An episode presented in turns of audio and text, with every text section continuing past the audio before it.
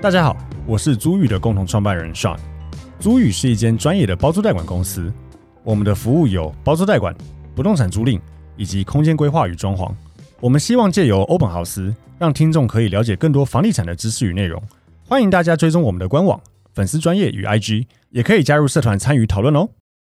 Hello，大家好，欢迎大家收听 Open House Open House，我是 Sean。是 Tim，那今天一样就是回到我们的每周一的房产周报的主题啊、呃嗯我和 Tim 都会分享几则过去一周房市相关的新闻，嗯然后我们也会呃根据我们的经验呐、或是以前看过的一些状态去分享我们一些看法。那我们现在先来盘点一下我们今天要分享的新闻哈。嗯，一共三折，对，第一个是呃，因为年假刚结束，其实大家肯定都有出去玩。那呃，刚好有一个跟旅游相关，但跟房地产也有关的新闻，嗯，哦，就是这个饭店平数缩水的问题。对哦，这个饭店平数到底该不该含公社？是。然后第二则是有关于近期也呃沸沸扬扬新闻一直在报，就是香港名媛的命案。那这个到底对于房价有没有冲击？那这个我们来聊聊可能台湾的凶宅状况。嗯，然后第三则则是这个新城屋跟中古屋的选择与比较哈，因为有新闻讲说，比如说在新北市的新店区哈，新旧屋价差达五十每平五十万嗯啊、，哦，所以可大家可以呃去聊一下说这个要如何选择。好，OK，那我们来开始第一则新闻哦，主题是饭店房间平数可能含公社。那事发经过是有消费者入住商务旅店，发现房型的平数缩水了，标注有二十七平方米，大概八平出头。那实际入住的时候拿卷尺，他他也是很有心拿卷尺量，然后只有五点九平。那业者解释房型的平数含公社，并没有灌水。那并表示会联系消费者协助呃协调补偿的事宜。OK，嗯让我们来讨论到底饭店的平数含不含公社吗？我我是从来没有想过饭店平数会含公社。我觉得不应该，对啊，我觉得不应该要含公社，对是啊因为我们说一些度假村好了啦，对那啊如果那些度假村公社超游大泳池超多，嗯，然后有的还有网、呃球场，对，有的没有、嗯啊，你那高全尔部夫球含场对，对啊，你那个全含部含进去，那十平可能你要写三十平，一百平，对啊，对啊之类的，我我觉得不应该要喊公社，我对我我，或是应该换个方式说，就是我觉得要标示清楚嗯，哦，就是说此平数是含公社，那实际室内使用平数大概多少，对啊这，样才比较不会有。会有广告不实的嫌疑啊。当然，以我们中介业者来说，哎，我们的主管机关管这个管很严了、对，但以饭店来说，我就不确定他的主管，他应该就一般消，它是应该就是消消基会消保对对消保消对啊保的问题，就广告不实这些东西，是大家可能不知道，一个一平大概就是一个双人床。床，嗯，queen size 的双人床，嗯所以大家如果在看，不管看房子、看饭店都好，你要去大概看这个都空间几平，嗯你就想象一下可以放平面的多。少个床？对，几个 queen size 双人床你塞得下，就是几平。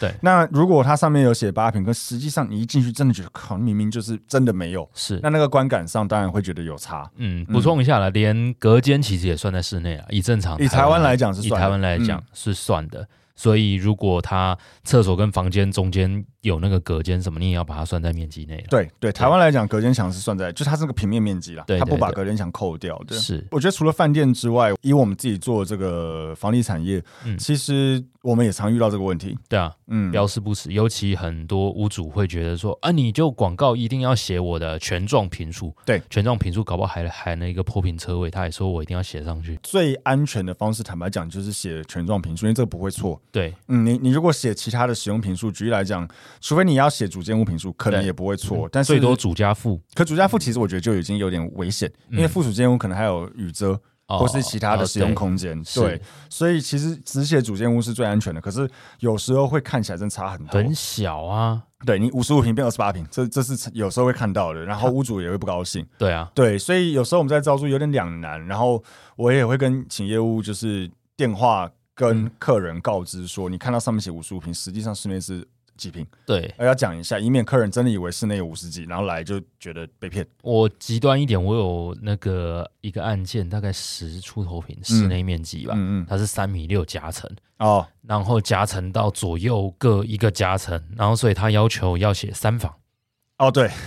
这种超多，对啊，对啊，所以所以我觉得这种就是电话中要告知，然后有时候也蛮常遇到，譬如说像顶楼加盖，嗯嗯嗯，嗯，他可能屋主觉得他，因为顶楼加盖没有权状嘛，所以屋主觉得他顶楼加盖有二十平，他权状可能三十平左右，但他觉得他我有盖呃三分之招二租，对、嗯他招租要写到五十平，也有可能，也对有可能，对，嗯但这个都会有有有争议啦。以我们来讲，我们的广告没有办法这样写了，但钱赚多少就写多对少，，但嗯老实说，屋主自己刊登，他不在这个规范内。对，对他五十平，他想写一百平，老实说，呃，也没有主管机关没办，那拿他没办法干嘛。诶诶现在因为有改嘛，今年初有改成所有租赁行为也都列进所谓的消费行为，所以有是可能会有广告不实这件事情。有可能啊在今年以前，基本上屋是主没办法爱怎么写，基本上随便他，有点有一点点有一啊对嗯点点随便他的逻辑，尤其是出租案件上面。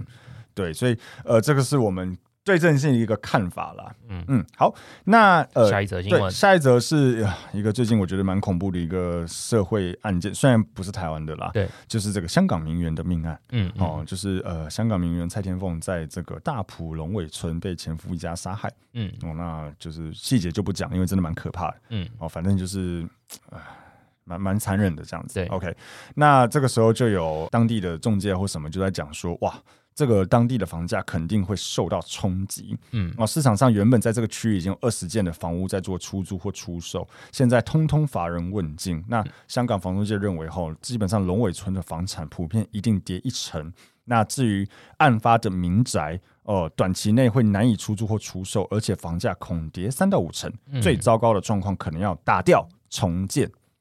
，OK，，对，那这边也补充讲一下，龙尾村大约有四百栋的房屋，那居民两千人左右。那案发现场的三楼透天处，如果以这样子类型的产品在它那面里，海景，对还有面海天台，对，有大概五百万港币左右的价值，正常售价对大概台币两千万嗯哦，所以我们可以讨论一下，就是说到底香港房仲讲什么龙尾村整个会跌一成，那案发民宅会不会跌三到五成？嗯，这个你觉得是？我我个人觉得说的是有道理在，嗯因为以正常大家在买房子能能选择的话，你也不会去选择这样子的案件，所以相对的，它一定要有价格的折让，对，然后大家才有可能去捡，短期内可能大家会怕怕的，可是长时间来看，我觉得如果区域够大，可能还好比 如说成功国宅好了，对成功国宅也有个几户啊，我忘了两千多户，两千多个户，然后因为它的出入口很多 啦，它有几栋我也不记得了，三十八，三十八栋嗯，对啊。那如果某一栋发生这样的事情，一开始大家会觉得哦好可怕哦，成功国宅，可是过了两三年，